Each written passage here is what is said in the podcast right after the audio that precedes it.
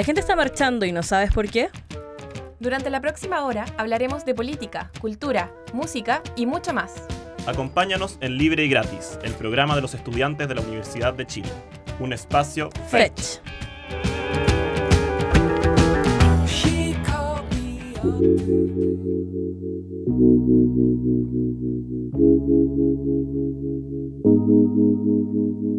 Buenas noches a todas, todos y todos nuestros auditores. Bienvenidos nuevamente a otro capítulo de Libre y Gratis, el espacio de los estudiantes de la Universidad de Chile, aquí en la 102.5 FM y radio.chile.cl en regiones.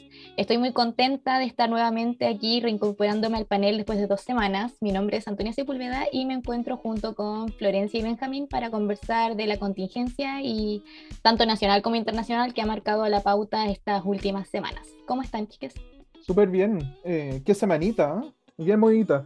Sí, Como si eh, no hubiera pasado nada en Chile con debate y todo ese tipo de cosas y fuera del país en Haití, en Tailandia, en Afganistán, como en todo el mundo quedando la escoba. ¿Tú cómo estás, Antonia? ¿Cómo va la vida por fuera de Santiago todavía? Bien, bien, todo aquí tranquilo en Villa Alemana, fase 4, ya eh, llevamos varias semanas en fase 4 aquí, eh, tenemos pocos contagios por COVID-19, así que bastante tranquilo todo por aquí. ¿Cómo estás allá, Florencia, en el sur? Bien, también, muy bien por aquí, un día, día lluvioso, de poca luz. Eh, nos tocan a veces pocos días, o sea, algunos días de poca luz en la Patagonia, pero ya de a poco igual se, se va terminando el invierno. O sea, muy de a poco, lentamente, no ha sido como Santiago que igual no, le tocó un invierno súper corto, como que había mucho calor eh, por lo que veía las noticias. A nosotros también tenemos muy, poco, muy pocos casos COVID. Em, igual en el último tiempo, por lo menos en la última semana, han aparecido. Llegó un momento donde no teníamos ningún caso y estamos en fase 4 también. Yo no sé qué se hace en fase 4. Es como una, es como una etapa muy especial que no nos había tocado, como demasiada libertad, volver a reencontrarse con esta libertad, con esto, con esto de la presencialidad también, ¿Te va a tocar volver, Antonio, a todo esto, a clases o no? Sí, vuelvo en octubre, pero em, no todas mis clases, solamente las que son más prácticas como periodismo televisivo y mm, vamos a recuperar fotografía porque fotoperiodismo lo tuvimos online y prácticamente nadie aprendió nada, entonces vamos a recuperar esas clases, pero son así como tres semanas que tengo que ir y nada más, entonces al menos a mí no me conviene tanto arrendar y de hecho me conviene más viajar desde acá mismo de mi región porque es un día a la semana. Entonces, igual más tranquilo en ese sentido, no, no, estoy apurada buscando arriendo, pero si tienen datos, por favor déjenme. por favor, déjenlos ahí. le, vamos a dejar un recado a la FED, por favor, pasen datitos de arriendo, porque la cosa no está fácil en Santiago, sobre todo ahora, justo después de la pandemia, como de la nada de nuevo subieron todos los arriendos, todo, todo caro, sí. Todo, el, todo este mercado inmobiliario está, bueno, eso da para un programa que a lo mejor lo podemos hacer después, pero ustedes nos pueden sugerir a través de nuestras redes sociales, aprovecho para pasar el dato en arroba libre y gratis en Twitter, en Facebook, en Instagram, en Twitch, en TikTok, en Discord, en no sé qué otra red social se me está olvidando, nos pueden encontrar en todas como arroba libre y gratis, ¿ya? Eh, y ahí nos pueden hacer sugerencias de temas, temas que les interesen, temas que quieren que hablemos en el programa. Y sí, pues el tema inmobiliario está súper pesado acá en Santiago, pero han sucedido más temas durante la semana, Antonia, Flo, eh, y que yo creo que vale la pena comentarlos, ¿no? Entre las muchas cosas interesantes que han ocurrido es que Chile reporta la cifra más baja de contagios con COVID-19 en 16 meses. Así que, eh, asimismo, ha disminuido muchísimo la positividad. Eh, por supuesto, las expertas y los expertos continúan muy atentos a lo que va a suceder. Eh, eh, durante septiembre, pensando en un posible rebrote, siempre porque va a haber un reajunte ahí de gente eh, en todo Chile, ¿no? Entonces, obviamente, eso también, eh, nada, se espera, se espera que pueda ir, continúe mutando un poco esta situación. Asimismo, recordar también que no hace mucho tiempo se abrieron las fronteras internacionales, y que además hoy día eh, hubo, hubo, al parecer, atochamiento importante en, en, la región metropolitana. No sé si ustedes lo pudieron ver para la tercera dosis, para la tercera edad. Como que hubo algunas personas que se acercaron incluso desde la madrugada y que al final no pudieron acceder a esta tercera dosis. Como que, bueno, igual recordemos que también el sistema de vacunación también tiene varias etapas y que eh, se están rehabilitando los centros para esta tercera dosis, considerando que también hay, una, hay parte de la población que está rezagada todavía. Entonces, eh, continúa siendo, digamos, algo que eh, está en desarrollo, ¿no? Habrá que ver al menos la primera parte de, esta, de este proceso que se vuelve a reactivar ahora de vacunación, siempre es una parte de, ajuste un poco, como de realmente volver a habilitar estos centros, etcétera. No sé qué más, eh, no sé cómo lo ven ustedes el tema de la tercera dosis. Eh, a mí me queda la duda, eh, ¿a, a todos nos toca tercera dosis o solamente eh, a la tercera edad o el refuerzo o qué onda eso? Tengo Por- entendido que a todos los que nos vacunamos con Sinovac nos corresponde tercera Ah, dosis con eh, AstraZeneca y eh, quienes tuvieron Pfizer me parece que recién están empezando a confirmar si también van a tener tercera dosis, pero con Pfizer también. Claro. Eh, la Cancino, que era una sola dosis, también es una sola dosis, pero es voluntaria esta dosis de refuerzo. En todo caso, supone que el, Claro. el panel ya está completo con estas dos dosis obligatorias que uno tenía que, que- o sea, Claro. no obligatorias, pero que con eso queda completo ya y tú puedes tener tu pase de movilidad. Pero sí es muy cierto eso de, de que está un poco desordenado todo este tema de la, la vacuna de refuerzo. Y de hecho ayer me parece que fue que los alcaldes se reunieron en Santiago para firmar una carta de petición al MinSal para que se pudiera agilizar todo este proceso. De hecho, la alcaldesa de Santiago, Iracy Hasler, estuvo mm, ahí emplazando al ministro París por todo este desorden, porque ella, claro, cuenta que es una, Santiago es una comuna como eh, que aglomera también mucho- muchas personas porque otra gente de otras comunas van a Santiago también a, buscar eh, vacunas. Entonces, es muy importante que si queremos finalmente llegar a esta inmunidad de rebaño y tener el- el panorama de las vacunas completo, eh, se, tiene que agilizar un poco más este proceso y hacerlo más ameno para las personas, porque si finalmente van a ser unas filas infinitas donde todo el mundo va a estar aglomerado y la, variante Delta va a estar ahí pasándolo chancho, eh, yo creo que, tiene que ser necesario que se agilice más el proceso. No sé qué opina Benja.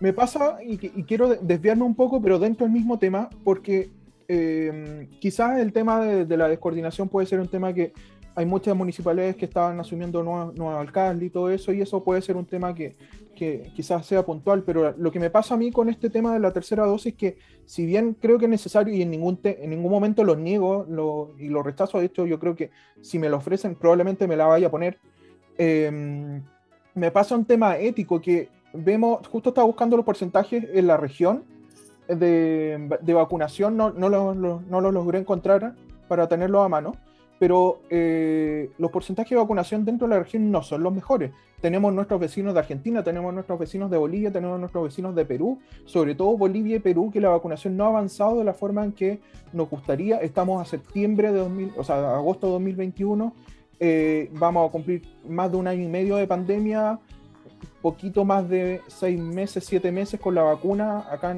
circulando en Sudamérica y eh, aún hay eh, gente que no se puede vacunar, gente con alto riesgo de poder morir por COVID-19 que no se puede, que no, no ha tenido acceso a la vacuna. Y es súper importante que apliquemos el criterio de solidaridad y de responsabilidad hacia los países de la región que no pueden acceder a la vacunación, sea Bo- Bolivia, Ecuador, Paraguay, Venezuela incluso, eh, Perú, más allá de las diferencias políticas que pueda tener este gobierno con el otro. Es urgente que la región vaya a ayudar, sobre todo, por ejemplo, en situaciones de catástrofe como la está viviendo Haití en este momento. Eh, eh, se hace urgente que no solamente Chile, por supuesto, pero sí los países que tienen más poder en la región con cuanto a vacunación, como Brasil, como Chile, como México, sí colaboren con eh, eh, comprometan solidaridad con los, con los países que no tienen acceso a negociar por sí solos la vacuna, si ese es el tema. Chile tiene una de las grandes ventajas por ser históricamente un país que eh, eh, ha tenido buen- buena historia, valga la redundancia, con la vacunación, eh, no solamente con el COVID-19, sino para atrás con el sarampión, con otro tipo de enfermedades, con otro tipo de epidemias de pandemia. Eh, eh, tiene una tradición más en- eh, mejor en este tema, pero hay otros países que no tienen la capacidad negoci- negociadora que tiene, que tiene nuestro país. No, y además, eh, siguiendo la línea de lo mismo, como que igual Chile es muy histórico en acuerdos internacionales, ¿o no? Como al menos desde los 90, como desde, el- desde la, esta transición, ¿no? Hacia la concertación, como que ha habido una, una línea de acuerdos internacionales súper cuática con la región sudamericana, con Europa, con, con Norteamérica. Entonces, claro, eh, evidentemente hay como unas negociaciones diplomáticas importantes. Mira, acá, acá encontré el porcentaje que quería mostrarlo, eh, lo voy a hacer súper breve, pero Chile, en cuanto a la población que tiene, tiene un 68, casi 69% de la población vacunada. Nuestros vecinos de Bolivia tienen el 18% de la población vacunada, Paraguay tiene el 4,1%, Argentina tiene el 22,6%, y Perú tiene el 21,3. Entonces, tengamos en presente más o menos la diferencia. Venezuela, por ejemplo, tiene el 3,9 eh, y Haití tiene menos del 0,1% de la población vacunada. Entonces, estar pensando en tercera dosis cuando tenemos esos porcentajes, pensémoslo un poquito.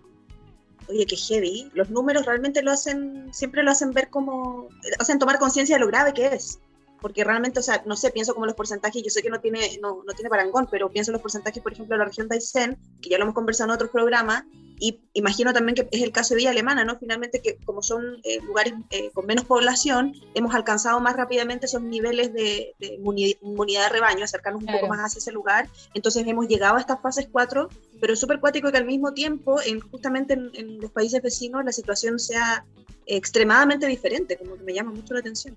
Bueno, también han pasado otras cosas en el contexto, aparte, eh, sin duda que eh, COVID continúa siendo un poco la piedra medular de, nuestras vidas y quién sabe por cuánto tiempo más. Eh, pero también en el aspecto noticioso también están pasando cosas interesantes en Chile y es que recordemos que este sábado 21 de agosto se realiza la consulta ciudadana del bloque Unidad Constituyente, un bloque que recordemos quedó fuera de las primarias de, eh, de, la, las primarias de izquierda que ocurrieron el 18 de julio, ¿cierto?, de la prodignidad. Em, y además hubo eh, un debate justamente para preparar esta consulta, eh, un debate en el que estuvieron las candidatas Paula Narváez, Yana Proboste y Carlos Maldonado. ¿Qué les pareció este debate? Por favor, cuéntenme. Yo la verdad es que, bueno, ya había visto debates anteriores de que se había hecho, creo que la red había organizado uno con Canal 13, si mal no recuerdo, em, y estuvo más o menos igual. A mí me parece que igual ellos están muy en, en esa como parada de no querer como criticarse el uno ni el otro, como que tratar de no encontrar tantas diferencias. Em, al menos eso esa sensación me da a mí, sobre todo cuando Yasna probaste como que emplaza a Carlos Maldonado y a, a Paula Narváez de estar por poco así como aliados contra ella. Eh, pero a mí me gustaron bastante algunas preguntas que se hicieron, sobre todo cuando a Yasna Proboste se, se le emplazó a, eh, por su bancada eh, la democracia cristiana, que recordemos que el programa pasado también lo mencionaron, se rechazó la despenalización del aborto en la Cámara y mm, bueno, el voto decisivo fue de la vicepresidenta de la democracia cristiana, eh, lo que da mucho que pensar porque Yasna Proboste ahora cuando es candidata presidencial ella defiende la despenalización del aborto, siendo que ella en el 2017 cuando fue todo el debate por la despenalización del aborto en las tres causales, ella rechazó una de las causales, que me parece que fue la segunda, em, y entonces como que a la gente le deja ese dejo como de, inseguridad, eh, no saber si va a estar eh, a la par con su propia bancada eh, la candidata. Em, y claro, ella no defiende que, ella no, no, cree que las mujeres deban ser detenidas por, por abortar, pero no se, se, contradice con su propio partido político, que bien sabemos la democracia cristiana siempre eh, puede eh, traicionar, por así decirlo, a su propio sector político. No sé qué opinan ustedes al respecto. Yo pienso eh, la canción de Plan B, ella se contradice inevitablemente. yo creo que francamente no solo ella se contradice con la DC, sino que se contradice mucho ella misma. No solamente en relación justamente a lo que mencionaba Antonia como a su votación el 2017, que efectivamente fue, eh, también yo recuerdo que fue la, eh, la, la, segunda causal que tiene que ver con el embrión o feto padeciendo una patología congénita, ella cuenta justamente en este debate a propósito, cuenta, cuenta un relato íntimo que tiene que ver con una historia personal, porque también ella em, en su momento tuvo un embarazo eh, complejo al parecer, donde eh, eh, al parecer no había viabilidad, ¿se dice del feto? No, recuerdo la viabilidad del feto. Em, y finalmente logra acceder, digamos, a un montón de, a la medicina, ¿no? Y en, y en el fondo lo que ella dice es como, claro, no me gustaría que esto fuera solamente un privilegio, como porque yo tuve el privilegio de acceder, entonces habla ahí de su testimonio. Pero justamente como que hace años atrás eh, la situación era diferente eh, y yo, si soy sincera, yo siento que a mí, a mí Jana Proboste me recuerda muchísimo a Michelle Bachelet, en todo orden de, de, eh, de cosas. Yo no sé si a ustedes les pasa, pero a mí desde la performance, como de todo, hasta el pelo me pasa a veces. Hasta la vestimenta, sí. Hasta la vestimenta, de verdad que creo que tiene una performance, una manera de hablar. Em, nada, es, nada que decir contra su retórica, evidentemente muchos años en el, en, en, el circo, digamos, y se nota. Eh, es una mujer que tiene mucha eh, experticia política y en eso también es resulta preocupante para el panorama político, porque yo creo que tiene mucho arrastre. Como que eso me ha impresionado muchísimo. Pero evidentemente también me recuerda lo que ha pasado con Bachelet, que pasa con un, eh, eh, eh, que, que, sucede sobre todo ética, éticamente, ¿no? Que también en, en, un determinado momento, en su primera campaña presidencial, ella dice no a la adopción homo, homoparental, dice no al matrimonio, matrimonio, homosexual, luego se vuelve a dar vuelta la chaqueta, después, no sé, promete constituciones nuevas y un montón de cosas, y como que la verdad es que a mí eso es lo que me sucede con Yasna Proboste. Quería aprovechar el momento para denostarla un poco. No sé qué le pasa. Sí. Bueno, Yasna Proboste y toda la ex concertación, en verdad. También, sí. Em, también en ese debate lo que me llamó la atención fue porque cuando tenían que hacer las preguntas que se hacen entre candidatos, Paula Narváez, eh, Yasna Proboste le preguntó a Paula Narváez si apoyaría su candidatura en caso de ser la, la candidata electa de, de unidad constituyente y fue un momento bastante incómodo a mi parecer. Paula, ni Paula Narváez se compraba a sí misma su, su respuesta. Eh, primero no respondía nunca la, la, pregunta em, y se dio muchas vueltas, eh, sobre todo porque Yasna Proboste le sacó en cara que su jefa de campaña de hecho dijo que se identificaba más con la candidatura de Gabriel Boric que con la de la democracia cristiana, mientras que otros eh, candidatos, perdón, otros parlamentarios del Partido Socialista se identifican más con Yasna Proboste. Entonces, si dentro del mismo partido existen estas diferencias, eh, evidentemente uno creería que Paula Narváez puede apoyar eventualmente a Gabriel Boric pero finalmente la respuesta que ella dio es que no, que ella se define como demócrata y que si ella está dentro de, esta, de estas primarias, entre comillas, porque no son legales, eh, va a apoyar finalmente a la candidata o candidato que salga electo en este caso. Pero bueno, yo sigo creyendo que Yasna Proboste es la más competitiva en, esta, en esta primaria. No sé qué opina Benjamín, ¿tiene algún análisis del panorama político que se viene?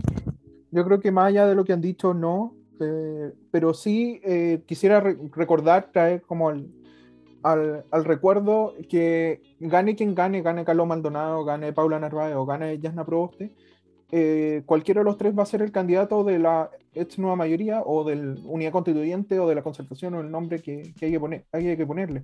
Eh, va a si gana Paula Narváez va a tener que gobernar con la democracia cristiana. Si gana la democracia cristiana va a tener que gobernar con los radicales y con los socialistas. Eh, además de un nuevo trato, liberales, MEO y toda esa gente. Entonces, ojo con eso, porque si gana Narváez a lo mejor ya muy progre, Narváez y todo el tema, pero va a tener que gobernar con la democracia cristiana. Igual ellos son expertos en hacerlo, y siempre han negociado mucho entre ellos, yo creo, como que son muchos años ahí de, negociaciones de la concerta, sobre todo el PS y, la, y la DC, encuentro, como que tienen ahí una, un pololeo medio raro, yo creo, no sé.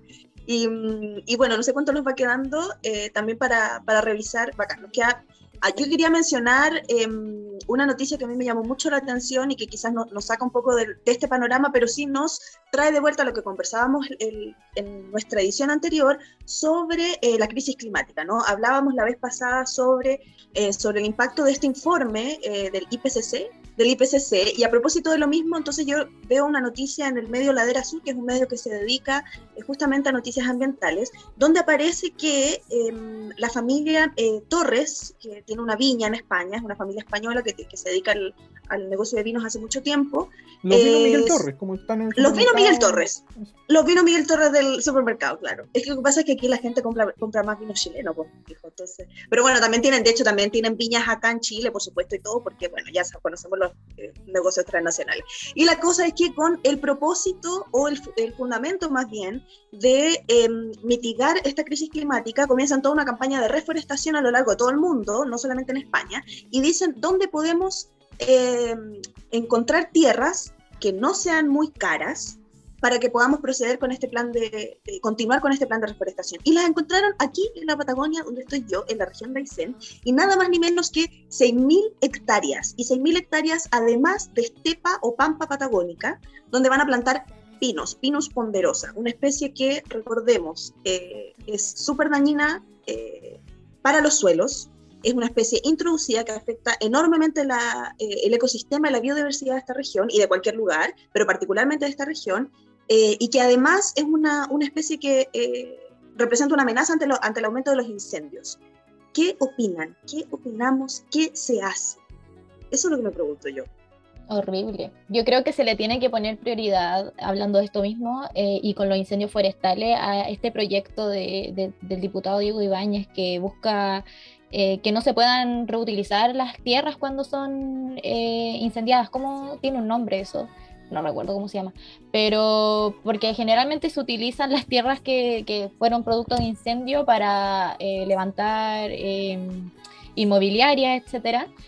Y, y, claro, al final aquí todos los conflictos económicos se empiezan a cruzar y, y defendiendo los empresarios que quieren, quieren cuidar el medio ambiente, eh, que sus empresas son eco-friendly, pero en realidad eh, sabemos que lo único que hacen es seguir perjudicando aún más y aún más eh, todo lo que está pasando con el tema medioambiental.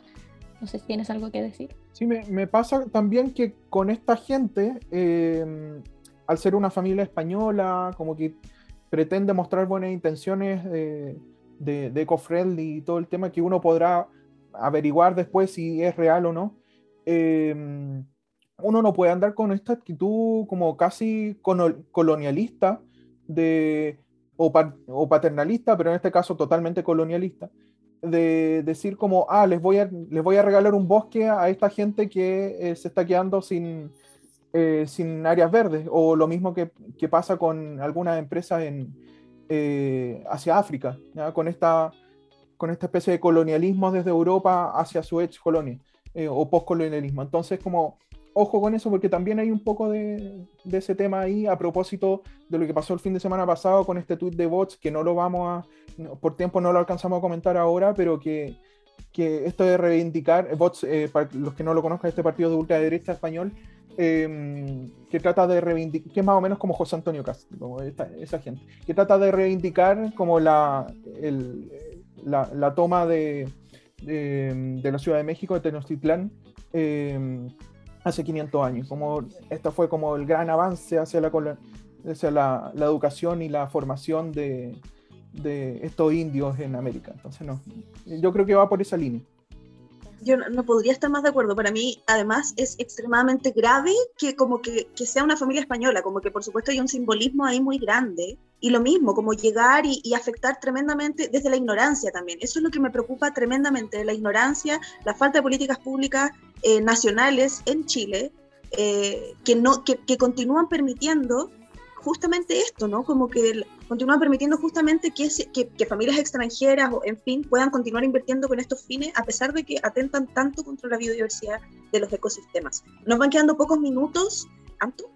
Y bueno, la canción que vamos a presentar a continuación es Toxic de Britney Spears para celebrar que Jamie Smith, Smith Spears, perdón, el padre de, de, de Britney, eh, al fin renunció a la tutela de la cantante que, que recordemos lo tuvo 13 años que, y que le impedía tener autonomía sobre su propio cuerpo, sobre su propia vida. Así que es un pequeño triunfo en esta, en esta, en esta discusión del Free Britney que ha revolucionado tanto la cultura pop todo este último tiempo. Eh, así que sin más que decir, esto es libre y gratis, un espacio. Fetch.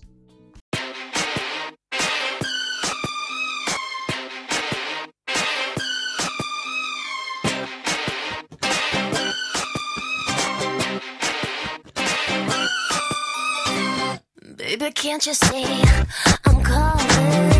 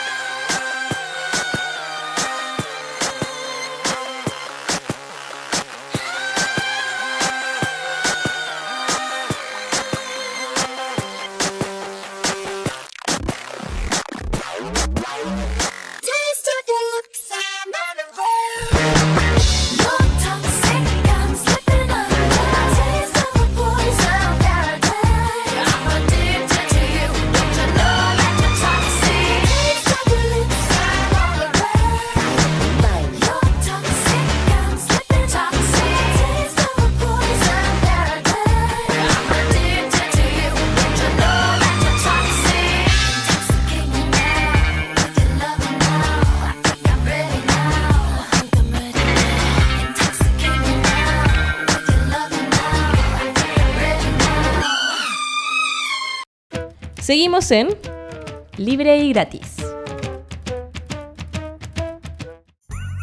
¿Qué opinas de ese tema que resuena en tu cabeza? Lo discutimos ahora en profundidad en la entrevista de la semana, aquí en Libre y Gratis. Ya estamos de vuelta en Libre y Gratis por la 102.5 FM en la región metropolitana y por radio.uchile.cl en regiones. Hoy en nuestra entrevista de esta semana nos encontramos junto con la profesora del Instituto de Estudios Internacionales de la Universidad de Chile, Pia Lombardo, quien es licenciada en Ciencias Políticas, magíster en Relaciones Internacionales y máster en Seguridad Internacional, y con quien estaremos hablando precisamente acerca de lo que ya adelantábamos en el primer bloque eh, de la llegada nuevamente del talibán eh, a Afganistán. Eh, Pia, muchas gracias por acompañarnos hoy en Libre y Gratis. ¿Cómo estás? Hola Antonia, muy bien, muchas gracias. Eh, un agrado estar aquí con ustedes compartiendo esta iniciativa universitaria que me parece como un excelentísimo nivel y honradísima de poder conversar con ustedes, sobre todo, más que imponer algo, aquí esto es un diálogo, un debate. Eh, me encantaría poder plantear algunos temas de acuerdo a lo que ustedes también habían discutido anteriormente y nada, que decir que gracias a Flor, gracias a Benjamín, gracias al equipo que está atrás también, a todos aquellos que permiten que esto sea posible. Muchísimas gracias.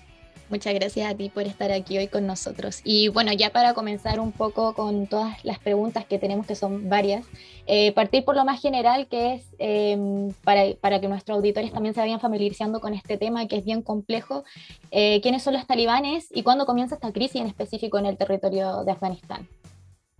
Uy, qué difícil decir cuándo empieza la crisis. ¿ah? Eh, yo les quiero comentar muy brevemente que yo me dedico tanto a la seguridad global como a la resolución de conflictos. Por lo tanto, esta es una de mis especialidades y uno de los temas que más disfruto precisamente en el sentido de eh, entrar o adentrarse analíticamente en aquellos conflictos que a veces parecen tan eh, difíciles de entender o de como de destrabar, ¿no? Es parte de lo que hacemos en nuestra subdisciplina y es un honor para mí poder compartir esos conocimientos con ustedes.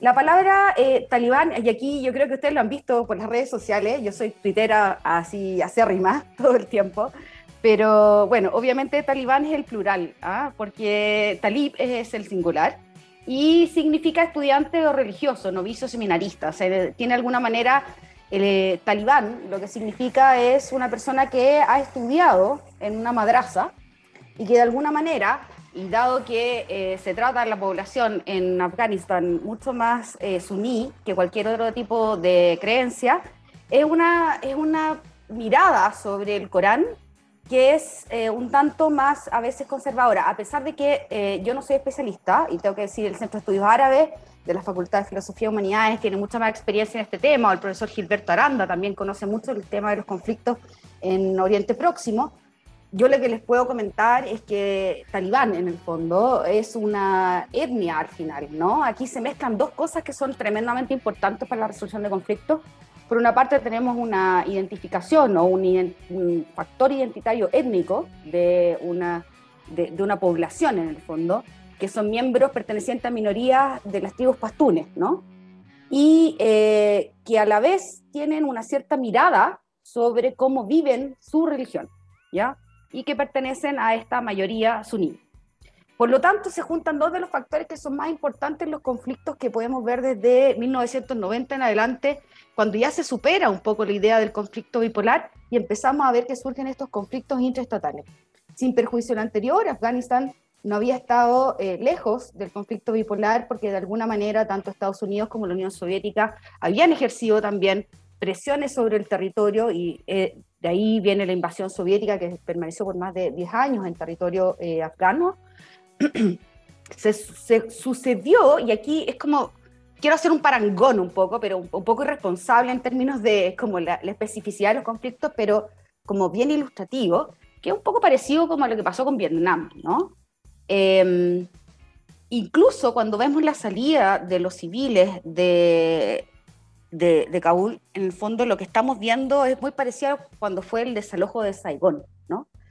Lo mismo pasó un poco en Afganistán y lo que estamos presenciando hoy en día es la prolongación del periodo de desestabilización que se dio posterior al fin de la Guerra Fría, donde finalmente eh, los talibán o talibán eh, lograron tener un control del territorio, pero en ese contexto, el año 2001 sucede el atentado a las Torres Gemelas en Estados Unidos Chan, ¿qué pasa? ¿Qué hacemos? Un eh, Estado que estaba tratando de buscar su identidad, una gobernanza determinada de acuerdo a ciertos parámetros que le hacían sentido, y de alguna manera eh, la identificación de Al Qaeda con un refugio y una preparación previa, sobre todo una preparación eh, militar en Afganistán, fue lo que llevó a Estados Unidos a invadir el territorio y buscar eh, em, eliminar Al Qaeda como el enemigo o en el fondo lo que se determinó en ese momento la guerra contra el terror. ¿Ya? Entonces, en ese contexto, Talibán se entiende hoy en día. Talibán Bien. fue apoyado, perdona, medio segundo. Sí, Talibán fue apoyado sí. en su minuto por Estados Unidos precisamente en contra de la Unión Soviética. Por lo tanto, Claro. muchas de las tácticas militares que, se, que utilizan los talibán son conocidas en el fondo o conocen muy bien cómo es la estructura de pensamiento eh, estratégico de Estados Unidos. Por lo tanto, no les costó tanto, se les costó- por eso le costó tanto a Estados Unidos y no les costó tanto al talibán, digamos, mantener una resistencia importante durante estos 20 años. Disculpa, dime. No, adelante. A propósito de lo mismo, entonces, eh, ingresa, digamos, a Estados Unidos, ¿cierto? Eh, a Afganistán desde 2001, más certeramente, y desde ahí se mantiene, ¿por cuánto tiempo en Afganistán? ¿Y, y- y de qué, y qué tanto influye, digamos, como un factor predominante en, en- en que el talibán vuelva un poco al poder ahora, en que Estados Unidos se haya retirado hace poco tiempo? Bueno, permaneció 20 años, es un conflicto activo que trajo muchas bajas, ¿ah? Eh, eh, tanto en la población civil como también en las fuerzas eh, que estaban desplegadas en el terreno. Tenemos que decir que eh, hasta el año 2014 estuvo presente la Fuerza Internacional de Asistencia para la Seguridad, que era una coalición dirigida por la OTAN. Es decir, cuando se hace este, en su minuto fue bien discutido, este preemptive strike, eh, este ataque pre- preemptivo, no preventivo, porque nunca estuvo dentro del contexto de lo que establece la Carta de Naciones Unidas para el derecho al uso de la fuerza, siempre estuvo por límite o por fuera. Cuando la OTAN hace esta operación, eh, es decir, Estados Unidos apoyado por los miembros del Tratado del Atlántico Norte, establecen esta operación hasta el año 2014 cuando empiezan a retirarse ya sus socios porque esta situación se hacía como prolongada y sin respuesta. ¿Qué es lo que indica esto? Eh, para lo- los eh, auditores y auditoras que están hoy día con nosotros, y para ustedes sobre todo, que espero que sigamos conversando estos temas internacionales que son tan importantes, significa que si Estados Unidos se retira, que a- a- a- anunció su retiro hace cerca de un mes atrás, eh, en esa planificación del, del retiro y el retiro específico, eh, los taliba- talibán llegaron hasta la capital en muy poco tiempo. Eso significa que la fuerza que estaba desplegada en territorio de Estados Unidos exclusivamente entre el 2014 y hoy día no tenía control absoluto del territorio, en ningún caso. Eso significa que el gobierno interino que se había formado no tenía el control efectivo del territorio. Por lo tanto, nunca estuvieron en condiciones de ganar, por así decirlo. No, no- no se esperaba, en el fondo, que Estados Unidos lograra tener una ganancia absoluta. Y ahí es donde se entienden las declaraciones de Biden. ¿ah? Cuando Biden dice, eh, esta guerra era para eh, el- la lucha contra el terrorismo, pero no era una como nation building. Nation building es como lo que nosotros vemos en las operaciones de paz que son de larga data, las que se demoran muchos años, que tienen que reconstruir completamente un Estado, desde el sistema electoral en adelante. ¿No? Eso incluye la constitución, los derechos, etcétera, etcétera, etcétera. Perdón. Y Estados Unidos no estaba haciendo eso, en ningún caso. Y lo mismo le pasó con Irak, ¿no? El sostener estos gobiernos un poco, comillas, títere, eh, no significa que tengan un control efectivo del territorio. Y al momento en que se retiran, las fuerzas opositoras pueden tomar rápidamente posiciones estratégicas y volver, digamos, a plantear una predominancia en el país y probablemente un gobierno alternativo, al que estaban pensando quienes estaban teniendo un gobierno provisorio o eh, buscando, digamos, favorecer a algunos liderazgos locales para obtener un gobierno que fuese más bien de su línea. Y eso es lo que pasa ahora. Entonces, es como um, cuando tú pones una gota de aceite o, o una gota de agua en un bol con aceite, tú ves inmediatamente cómo se retira, ¿cierto? Eh, y se genera como una burbuja especial. Pero si retiras esa gota con un gotario, el aceite vuelve al lugar. Todo vacío se llena. Por lo tanto, ese vacío está lleno hoy en día con lo que siempre estuvo ahí. ¿no? No, no es que, wow, de la noche a la mañana Talibán haya tomado una fuerza especial o llegar a los Avengers o, o no sé, no, no es eso. Se trata que en verdad Estados Unidos nunca tuvo control del territorio, un control efectivo, independientemente que por las armas hubiese buscado mantener un orden. Eso no significa que el Estado tenía control del territorio. Estamos conversando con Pía Lombardo y es académica del Instituto de Estudios Internacionales de la Universidad de Chile. Una de, la- de las dudas que nos queda eh, a partir de lo que nos has contado es que, cuál es el rol de las potencias aquí, porque hemos hablado sobre eh, los talibanes, hemos hablado sobre el ro- rol de Estados Unidos, pero eh, no solamente Estados Unidos aquí, también está la OTAN, también está el rol de la, de la URSS y posteriormente Rusia, eh, de Arabia Saudita, de Turquía. Eh, ¿Cuál ha sido el rol de la comunidad internacional en todo esto que ha pasado en Afganistán en los últimos 20 años y si nos queremos ir un poco más, en los últimos 40 años en, en- este país? ¿Y por, eh, por qué los talibanes son los talibanes ahora y por qué está este estado que, que vimos la, la semana pasada con todo esto que pasó? La pregunta, Benjamín, por Dios, es como una tesis doctoral. O sea, ¿cómo lo hago? ¿Cómo te respondo? Me encantaría, pero me encantaría, pero tengo límites. Soy un ser humano y repito, no tengo la verdad absoluta en ningún caso. Es solo una opinión de una persona que se ha dedicado mucho tiempo a esto y que ha estado expuesta, pero eh, me encantaría poder ir como am, desanudando, por así decirlo un poco, eh, la bomba que tú me acabas de tirar y contestar quizás algunos elementos que me parecen sumamente relevantes, que también se vinculan un poco con las preguntas que ustedes tenían y que, se, y que tienen que ver con, bueno, a ver, ¿cuál es el problema con Afganistán? O sea, ¿por qué Afganistán es tan importante? ¿Cuál es, cuál es, cuál es el tema con Afganistán? Eh, por un país que no podría decir, como había un mapa que circulaba antiguamente, eh, bien poco políticamente correcto, ¿no? Pero decía todos, los, todos aquellos países terminados en tan, ¿no? como que para nosotros en América Latina son países que en realidad no, no, no tienen una relevancia decir, como importante. Pero la verdad es que Afganistán es un, es un país que históricamente está constituido y su cultura también es una cultura muy rica. Eh, de ahí que ahí hacer como un poco de, de, de mea culpa de no conocer más también de lo que pasa en otros países, más allá de lo que pasa en, nuestra, en nuestro vecindario. Eh, y por otro lado, eh, en términos objetivos, cuando hablamos de amenazas internacionales, Afganistán, el- el- la estructura tribal que tiene le permite tener muchos cultivos de amapola. Si hoy en día Afganistán representa cerca del 90% del cultivo de amapola a nivel mundial, lo que generaría cerca un, un número similar de la heroína y representa también el 95% del eh, consumo de heroína en la Unión Europea. Entonces, Afganistán es un estado en el cual no podemos aplicar los parámetros occidentales tradicionales. Y esto yo creo que hay dos elementos súper interesantes que se derivan de este planteamiento. Por una parte es que tenemos que entender que hay una estructura tribal, no es un estado centralizado, y por lo tanto el control del territorio no depende necesariamente de que tenga una gran fuerza armada, o tengas un centro específico. No es como lo que nosotros pensamos que es un Estado occidental tradicional, ¿ya? En primer lugar. Ya, perdona que te interrumpa, ¿qué, qué, qué deberíamos entender por estructura tribal?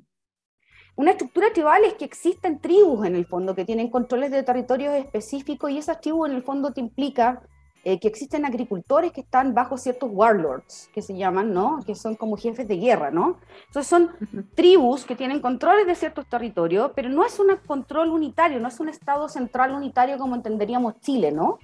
Eh, es como lo más parecido en términos politológicos occidentales sería una cosa más federativa, ¿no? Donde tú tienes que llegar a un acuerdo con otras personas y, y generar gobierno en torno a esa forma, respetando estas tradiciones locales que son tremendamente importantes porque el poder radica ahí, ¿no? No, no es que vaya a aparecer así como una, una persona X, un ente X, y va a decir como un- una suerte de leviatán y ya, ok, yo voy a mandar de aquí en adelante. No es así. Por otro lado, y en forma paralela a esto, en el fondo, la- precisamente esta, esta como de- este desagregamiento que hay permite que se den eh, acciones ilícitas como las que tienen que ver con el cultivo de los opiáceos, en este caso la amapola en particular. ¿no? Entonces es muy difícil tomar el control de un país y la gran resistencia, que no solamente la que encontró la Unión Soviética en su minuto, ¿no? sino que también encontró Estados Unidos precisamente esa, que tú un día puedes tener un aliado y el otro día es tu enemigo o sucesivamente, ¿no? O es tu enemigo y el otro día puede ser tu aliado y etcétera. Y ahí tenemos estructuras de familias en el fondo. Y además culturalmente hay un etos que es muy importante en Afganistán que tiene que ver con el buen vivir. El buen vivir, no en el sentido como lo entendemos nosotros, quizá en América Latina hoy en día que estamos empezando recién a discutir qué es el buen vivir, ¿no?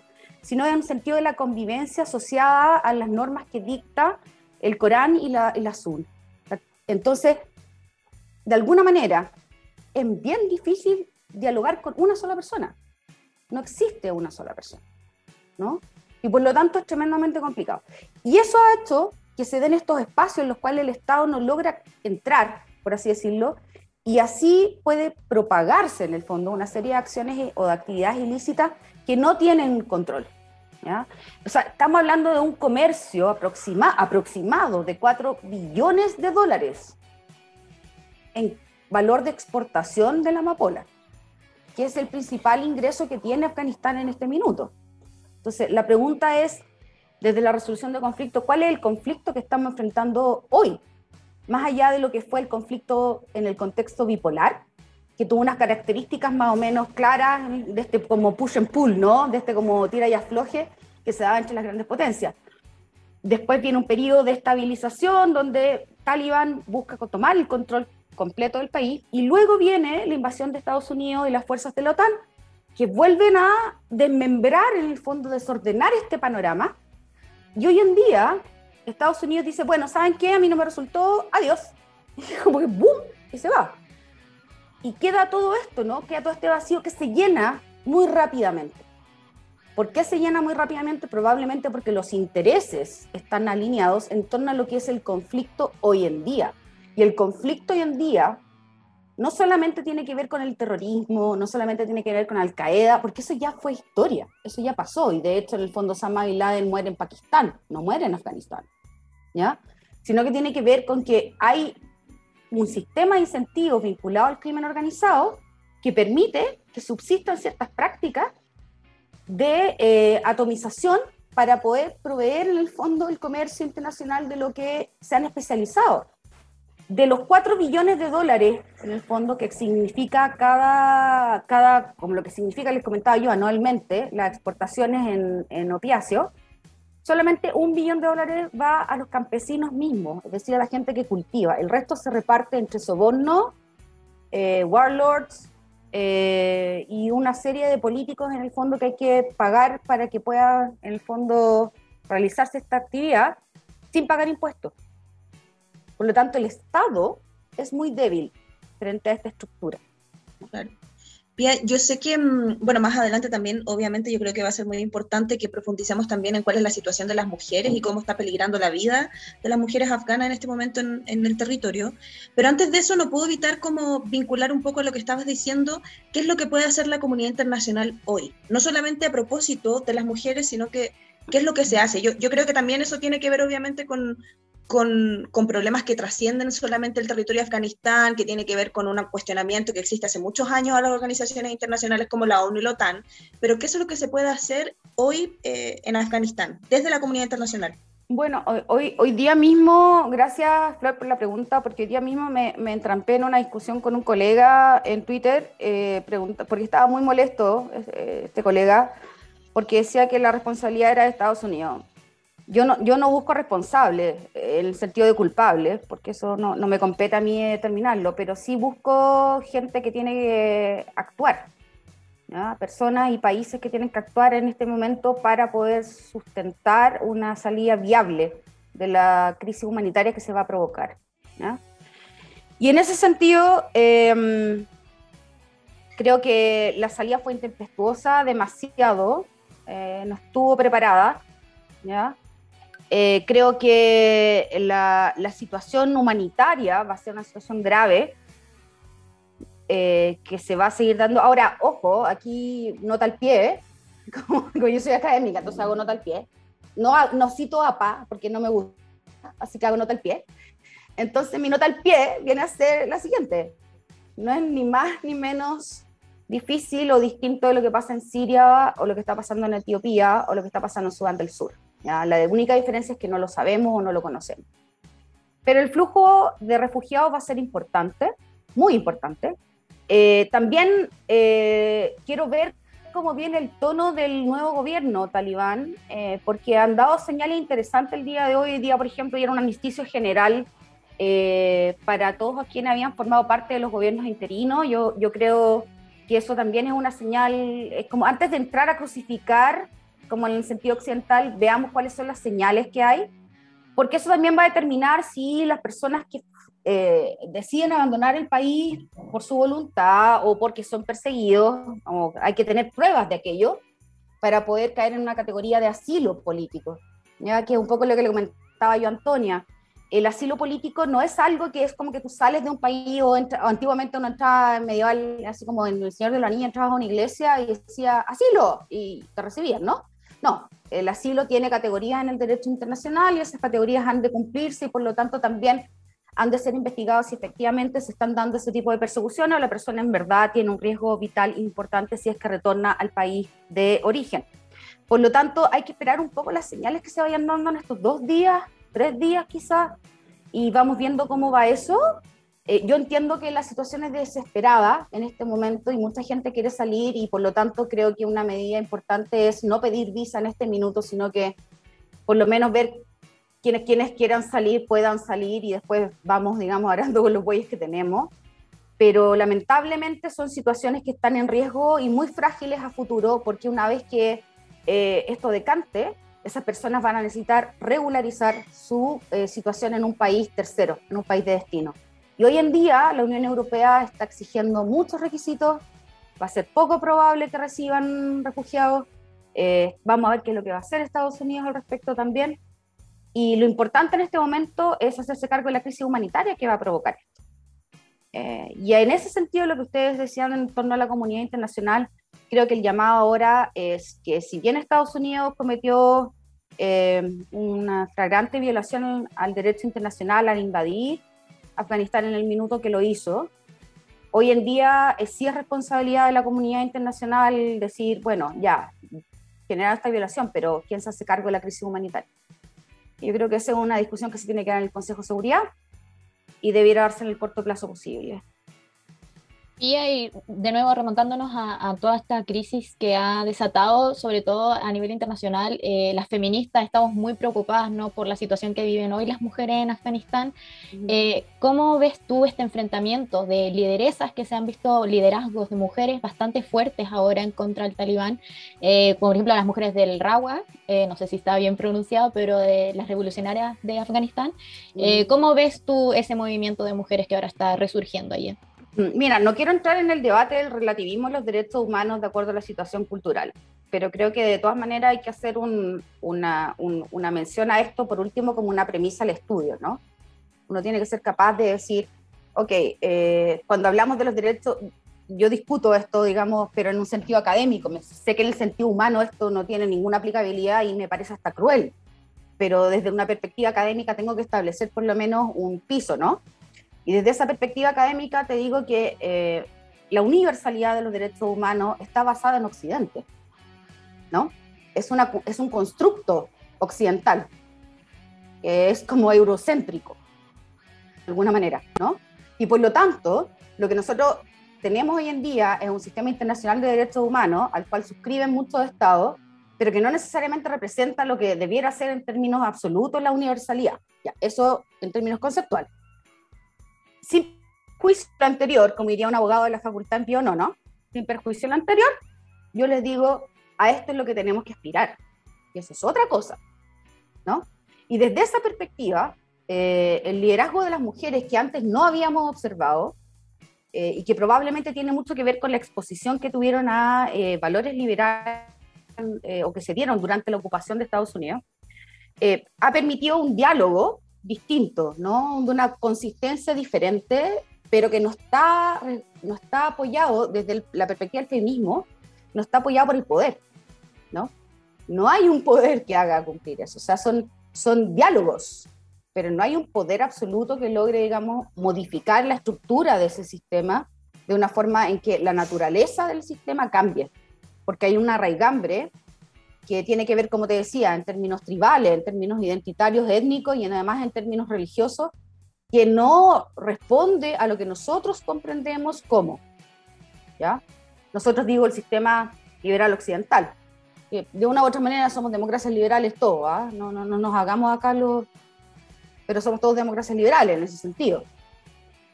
Y ahí creo que hay liderazgos como Malala, yo la vi hablando hoy día en la mañana y la verdad es que es una, es una mujer muy inspiradora, es una mujer que, que ha dado pasos agigantados en la senda, a mi juicio, a mi juicio, en lo personal, en la senda correcta que tiene que ver con la educación de las mujeres.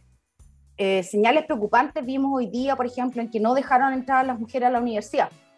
¿ya? ya hoy día teníamos alguna señal como un poco negativa en ese sentido, pero yo esperaría un poquitito más como para ver cómo se constituye el sistema de tolerancia, si se vuelve a aplicar en el fondo de forma como mucho más eh, como a rajatabla, por así decirlo, el valor que es más fuerte en la sociedad gana que el honor, ¿no? Y que se protege mediante la aplicación de este código de conducta que se llama Pashtunwali y que de alguna manera lo que hace es afectar derechos individuales de la mujer en particular y de las niñas, ¿no? Entonces veamos cómo eso se traslada, si esa, esa preocupación se traslada efectivamente al sistema político o el sistema político va a ser un pelito más flexible. Si no va a ser flexible, ahí vamos a tener que ver cómo eh, intervenir de alguna u otra forma, porque por lo menos desde nuestra perspectiva y también desde lo que han manifestado las lideresas, como tú bien decías, eh, internamente, no están dispuestas a dar pie atrás. Y eso va a generar un roce importante, que no, pero no se va a manifestar probablemente en el corto plazo, sino en el mediano y en el largo, a mi juicio. Puedo estar equivocada, no tengo bola de cristal. Eh, Pia Lombardo, eh, cientista política y académica del Instituto de Estudios Internacionales de la Universidad de Chile. Muchísimas gracias por haber aceptado la invitación de Libre Gratis. Yo creo que con Antonia y con Flo podemos coincidir que ha sido muy clarificadora respecto a la situación en Afganistán, que tampoco es, que no es para nada fácil de entender, eh, incluso para quienes trabajamos en el tema. Así que, eh, Pia, muchísimas gracias por, la, por aceptar la invitación y, eh, valga la redundancia, invitadísima para una próxima ocasión si es que tenemos que volver a hablar de estos temas. Así que muchas gracias, Pia. Muchas gracias a ustedes, gracias a los auditor- auditores y auditoras. Antonia Flor, nos despedimos. Esto ha sido libre y gratis, un espacio. Fetch. Terminamos el programa de esta semana, pero nos volveremos a encontrar el próximo martes a la misma hora. Mientras tanto, búscanos en nuestras redes sociales o vuelve a escuchar nuestro programa en radio.uchile.cl. Esto ha sido Libre y Gratis, un espacio Fetch. Fetch.